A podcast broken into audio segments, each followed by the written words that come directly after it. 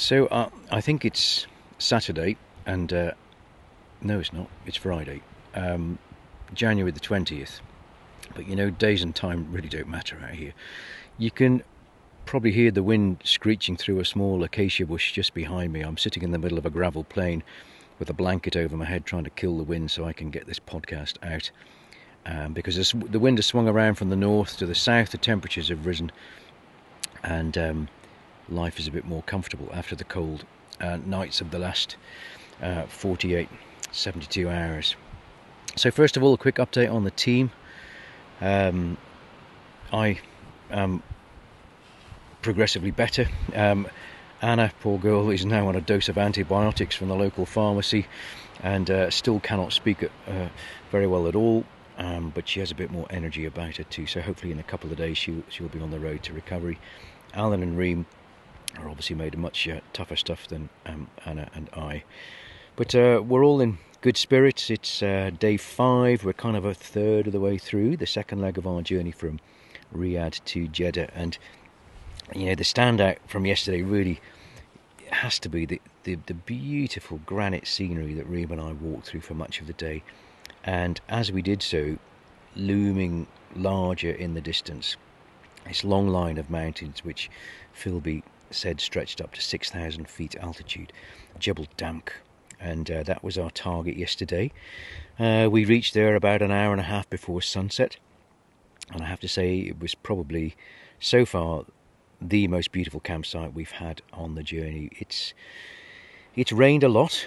Um, you know, those of you following the podcast will know that we had a, a lot of rain on the first day, um, and it's clearly rained a lot here too. Uh, we camped in the bottom of a wadi bed last night in a in a in a valley uh, between these high mountains.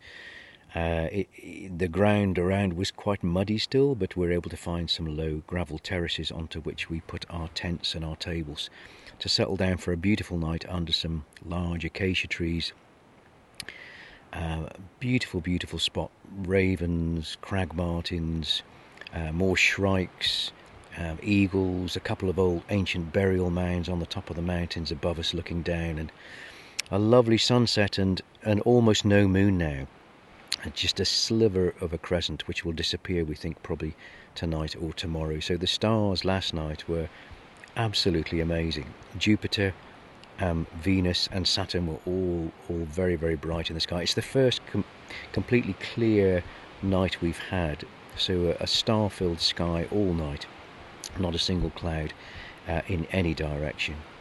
So it was a beautiful night, several degrees warmer because the winds had shifted, so everyone was much more comfortable. So after we'd sat around the fire for uh, an hour last night, excuse me, talking about uh, Philby, um, we all um, wriggled into various sleeping bags and settled down for a, a, a lovely and well-deserved night's sleep. And you know the the wet ground uh, was it was an issue for Philby too when he was travelling. Camels don't like travelling on wet ground, and um, their pads give them no grip at all. And if they slip on the mud, uh, and it does get very very muddy, it sticks to vehicle tyres so much that the wheels won't even go around under the arches. It's it's just like wallpaper paste and porridge all mixed together. So it's horrible stuff to drive over. It's even worse to ride a camel over because a the camels sink. They don't like that sinking feeling, but also it sticks to their uh, sticks to their um, pads on their feet.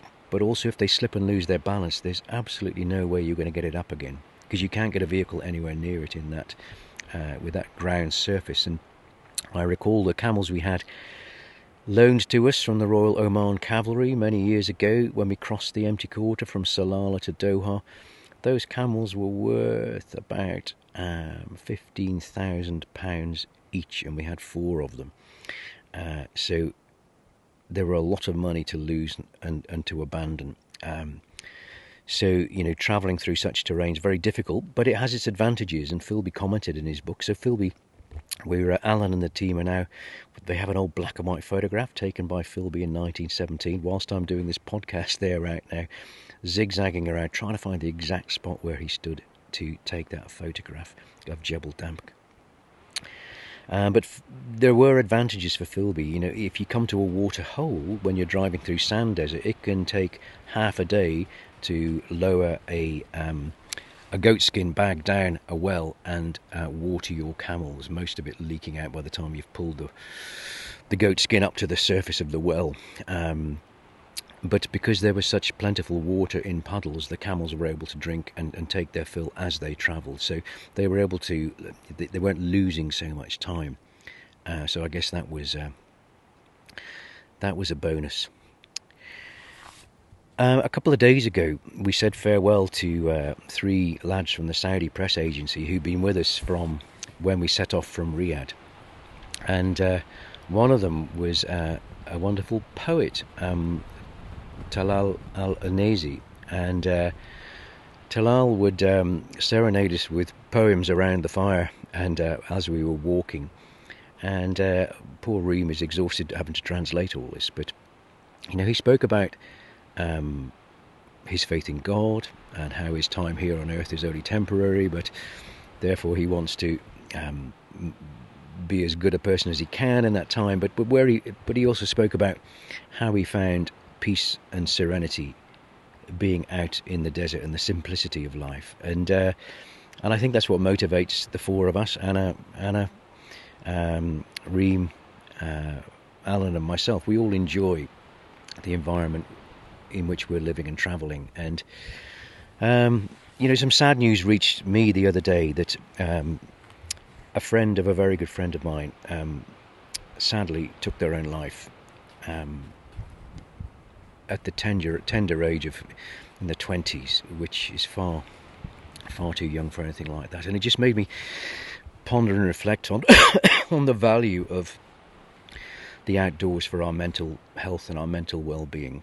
And you know, there's more and more evidence out there of the more time we spend in nature, the better it is for our mental health, and how modern society is actually taking us away from that nature connectedness. Um, so we are we are we are totally immersed in nature here. So and it does give you um, wonderful time to reflect, and, and it's a great place for not just um, putting things into context, but also you know just reflecting and, and planning ahead, and just just putting things into um, in, into their rightful place, and, and issues that seem big issues after a couple of days out here really you know what? They're not. They're not. They're not such big issues after all. And uh, if I if I think of an organisation that does incredible work with young people, um, using wilderness and wild places for to develop not not necessarily skills, future skills and resilience, but but just to enable them to um, come up with a toolkit to overcome challenges in their lives. It's a it's an organisation called the Wilderness Foundation in the UK, and I think they're based down somewhere down in the southeast Essex or Kent, and it's run by an extraordinary lady called Jo Roberts. And I met Jo many years ago. We spoke together at a, a World Wilderness Congress lecture in Salamanca in Spain, and Salamanca University in Spain prides itself on being one of the oldest universities in the world. But uh, I was able to correct uh, that by pointing out that the humble fireplace around which we sat last night is much, much older.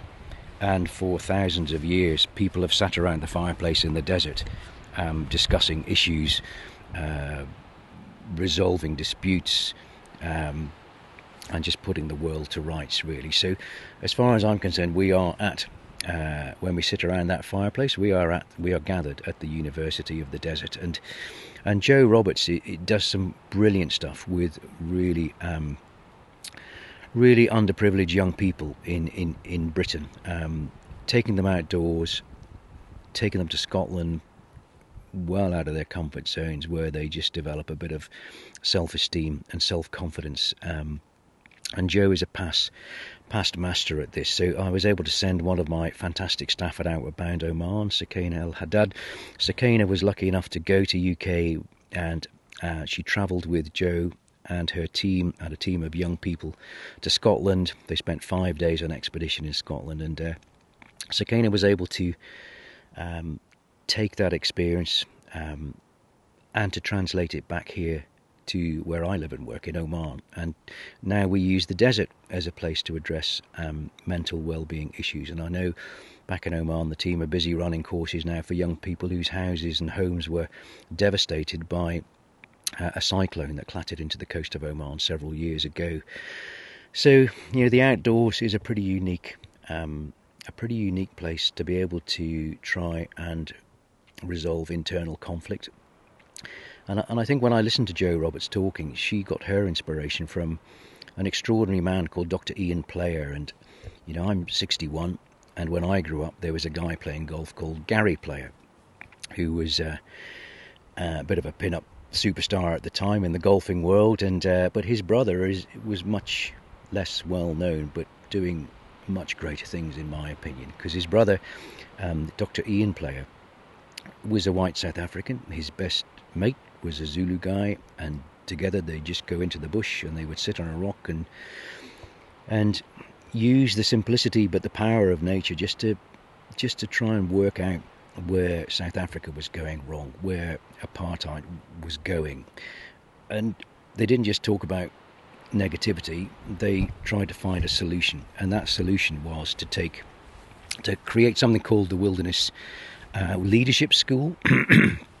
and uh, together they took mixed groups of black and white young people from um, South Africa into the bush for five or six days for what was an incredibly transformative experience. Initially, uh, the two um, groups would not even speak to each other.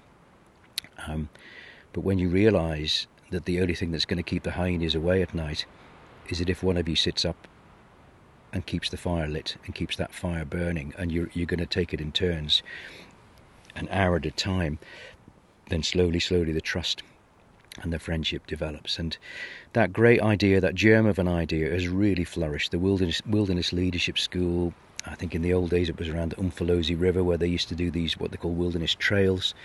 Very, very successful. Part of the healing of uh, South Africa, and I know Jo uses that a lot for her inspiration for the great work that she does with the Wilderness Foundation in the UK, and we've tried to learn from that and bring um, bring that learning to uh, the deserts of Oman.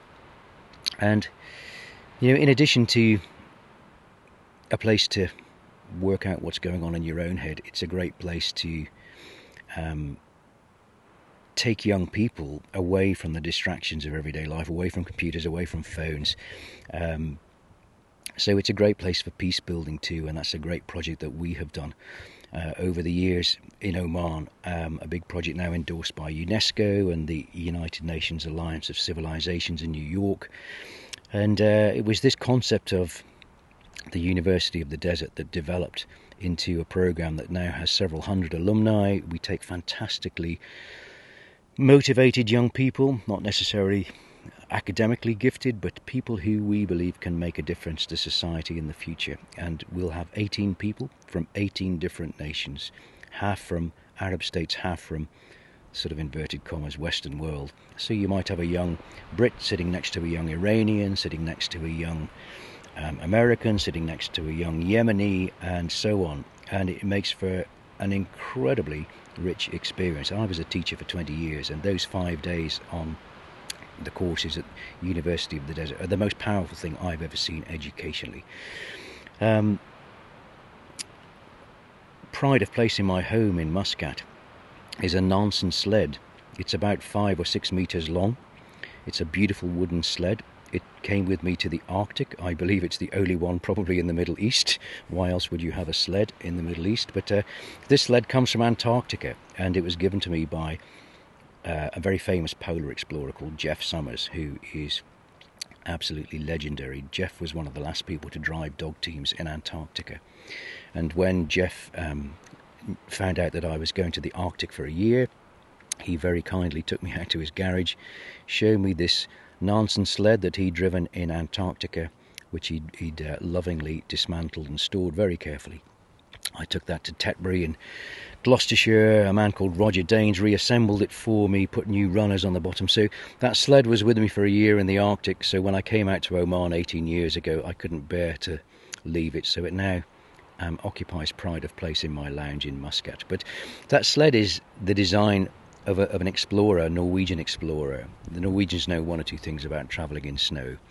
Uh, of a man called Fridtjof Nansen. And Nansen was an incredible um, polar explorer who went on to be um, a great diplomat and a, even a, a, Nobel Prize winner. and it was Nansen that said something along the lines of um, I tell you, deliverance will not come from the noisy, rushing centres of civilization. The solutions will come from the lonely places.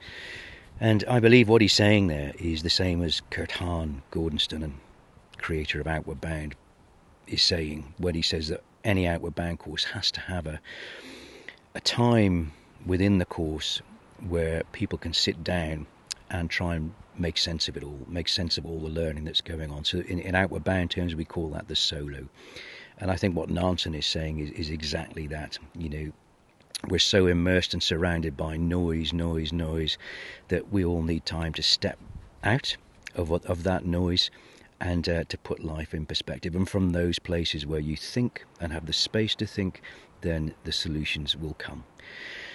So, the next day uh, for us now we're, we're going to plough on. Now, Reem and I have, have, walked this morning around the base of Jebel Damk. We're now just searching for the location where um, where Philby took his photograph in 1917. We're then just Alan and uh, Anna have now called us up, and we're going to uh, jump in the vehicles to cover a bit of ground uh, onto tonight's campsite.